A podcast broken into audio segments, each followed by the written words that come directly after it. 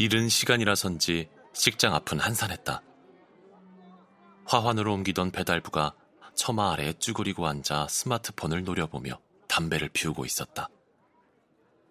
건물 안으로 들어가자 제복 차림의 직원들이 접수처와 홀을 오가며 부산하게 움직이고 있었다. 하나가 알만한 얼굴은 보이지 않았으므로 그는 잠시 한쪽에 서서 소개를 기다렸다. 그에게 촬영을 의뢰한 신부 측 사람들은 접수처를 비워놓고 자리에 없었다. 신부와 하나는 함께 대학을 다녔고 몇 차례인가 술자리도 합석한 적이 있지만 엄밀한 의미에서 친구라곤 할 수 없는 어중간한 친분의 사이였다. 학교 다닐 때부터 졸업 이후까지 줄곧 서로에게 관심 가질 필요성을 느끼지 않던 둘이 갑작스레 사교적인 얼굴로 악수를 하며 절친한 친구 마냥 인사를 나눈다는 것은 하나에게 이상스러운 일처럼 느껴졌다.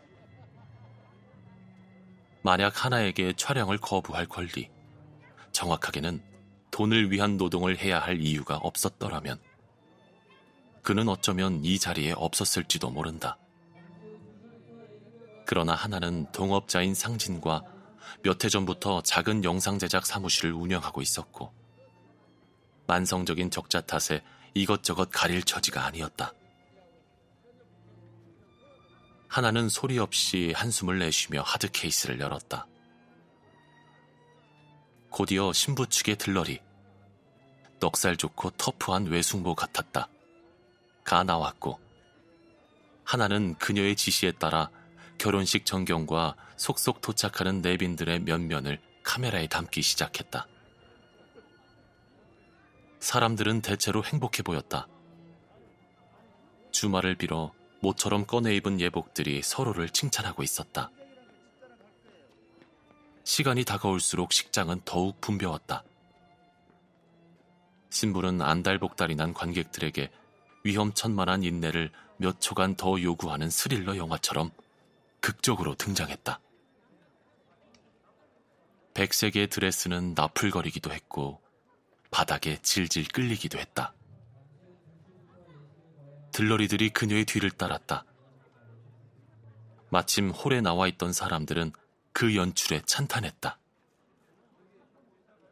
반쯤 정신이 나간 것처럼 부산스럽게 사람들과 인사를 하던 신부가 마침내 하나를 알아보았다.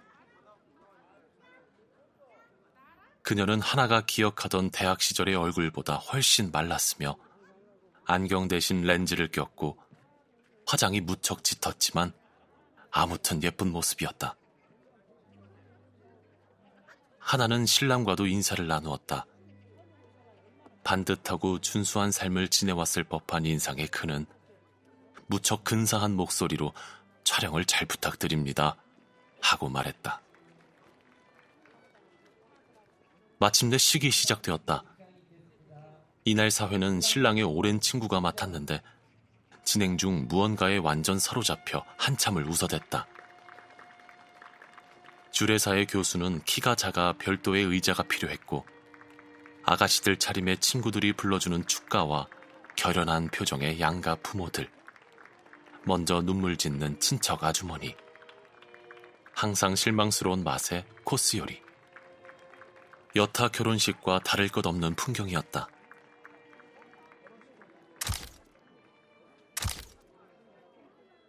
여러 차례의 단체 사진과 패백을 끝으로 촬영은 겨우 마무리되었다. 장비를 정리하는 하나에게 신부가 다가와 근처 어디에서 뒤풀이 예약을 해놨는데 그때는 친구들만 오기로 했으니 하나도 꼭 와줬으면 좋겠다는 말을 했다. 서둘러 이곳을 떠나고 싶을 뿐인 하나는 어쩌지 하고 안타까운 얼굴을 꾸민 다음 일정 때문에 바로 가봐야 한다고 거짓말을 했다. 그녀는 아쉬워했다. 어른스럽게 인상을 찌푸리며. 그러나 하나는 그녀 역시 자신과 마찬가지로 연기 삼매경에 빠져있는 건지도 모른다는 생각이 들었다. 그는 신부와 인사를, 신랑과는 악수를 하고 건물을 나왔다.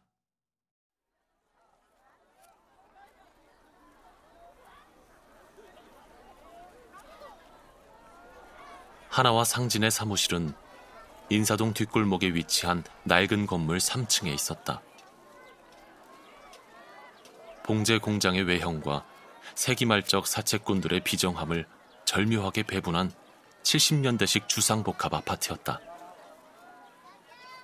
도착했을 땐 이미 컴컴한 밤이었고 하나는 진창을 가로질러 가로등불 아래로 지친 발걸음을 옮겼다. 관리인은 플라스틱 의자에 앉아 꾸벅꾸벅 졸고 있었다. 오로지 퇴폐적인 어둠만이 구석 어딘가에서 빛나고 있었다. 사무실에 불을 켜자 정리를 해야지 해야지 하며 계속 미룬 탓에 결국 재떨이처럼 비루해진 풍경들이 고스란히 하나의 눈에 들어왔다. 누굴 탓하겠는가? 상진은 계약을 위해 종횡무진 뛰어다니느라 좀처럼 출근하는 법이 없었고 사무실을 노상 지키는 건 하나였다.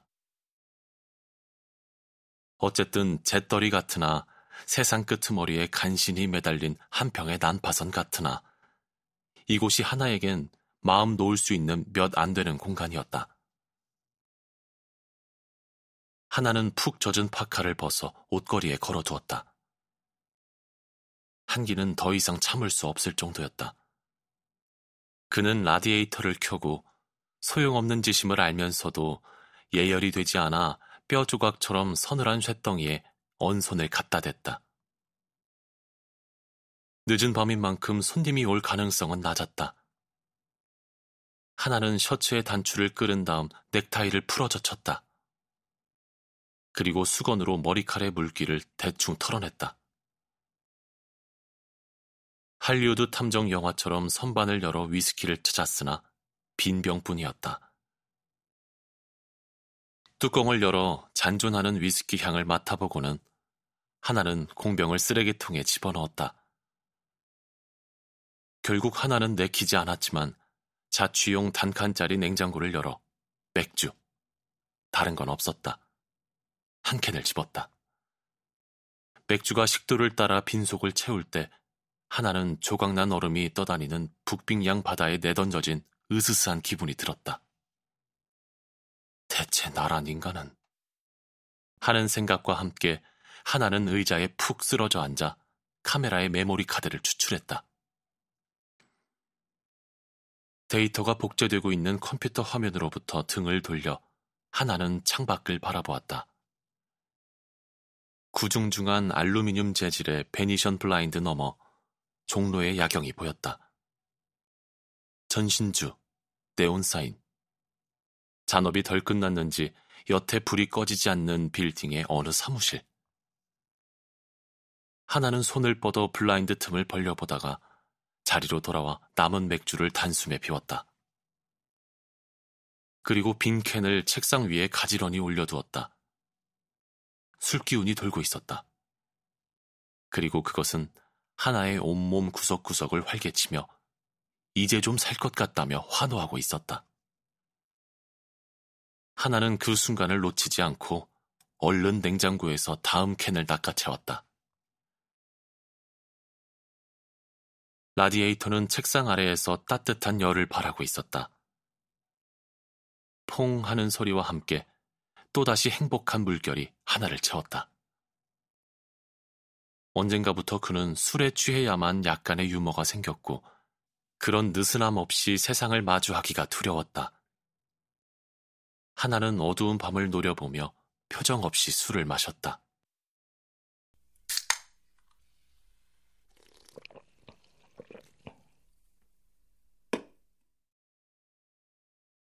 사진이 제대로 복사되었는지 확인하기 위해 파일들을 넘겨보던 하나는 슬라이드쇼 중간에 대학 친구들과 신부가 계단에 나란히 서서 환히 웃고 있는 사진을 볼 수 있었다. 불과 몇 시간 전의 일이었음에도 전생의 일처럼 멀게만 느껴졌다. 그리고 자신이 이런 자리에서 아무렇지 않게, 심지어 직업적인 웃음과 바쁜 기색을 가장하며 촬영했다는 사실이 믿기지 않았다. 신랑 옆에 서서 긴장한 얼굴로 희미한 미소를 머금은 신부의 고운 얼굴이 눈에 들어왔다. 하지만 하나에겐 그 모습이 결혼식 전체가 모조리 허황된 꿈처럼 보였다. 공상의 사슬을 따라가던 하나는 어떤 생각에 도달할 수 있었다. 그는 전기에 감전된 듯 벌떡 일어났다. 섬광 같은 틈입한 이미지에 하나는 갇혀버렸다. 알 수 없는 불안은 점점 커져갔다. 지독한 마법에 빠져 물이 점점 차오르는데도 꼼짝할 수 없는, 심지어 비명조차 지를 수 없는 극도의 동요에 하나는 빠져 있었다. 하나는 그리 넓지 않은 사무실 내부를 빙빙 돌았다. 무엇 때문일까? 내키지 않았던 결혼식? 눈물 많은 친척 아주머니? 대학 친구들? 줄이 끊어진 길로틴의 칼날이 냉혹하고 거대한 묘비가 그를 가로막고 있어 무엇 하나 순환되지 않았다. 하나는 이루 말할 수 없는 피로함을 느꼈다.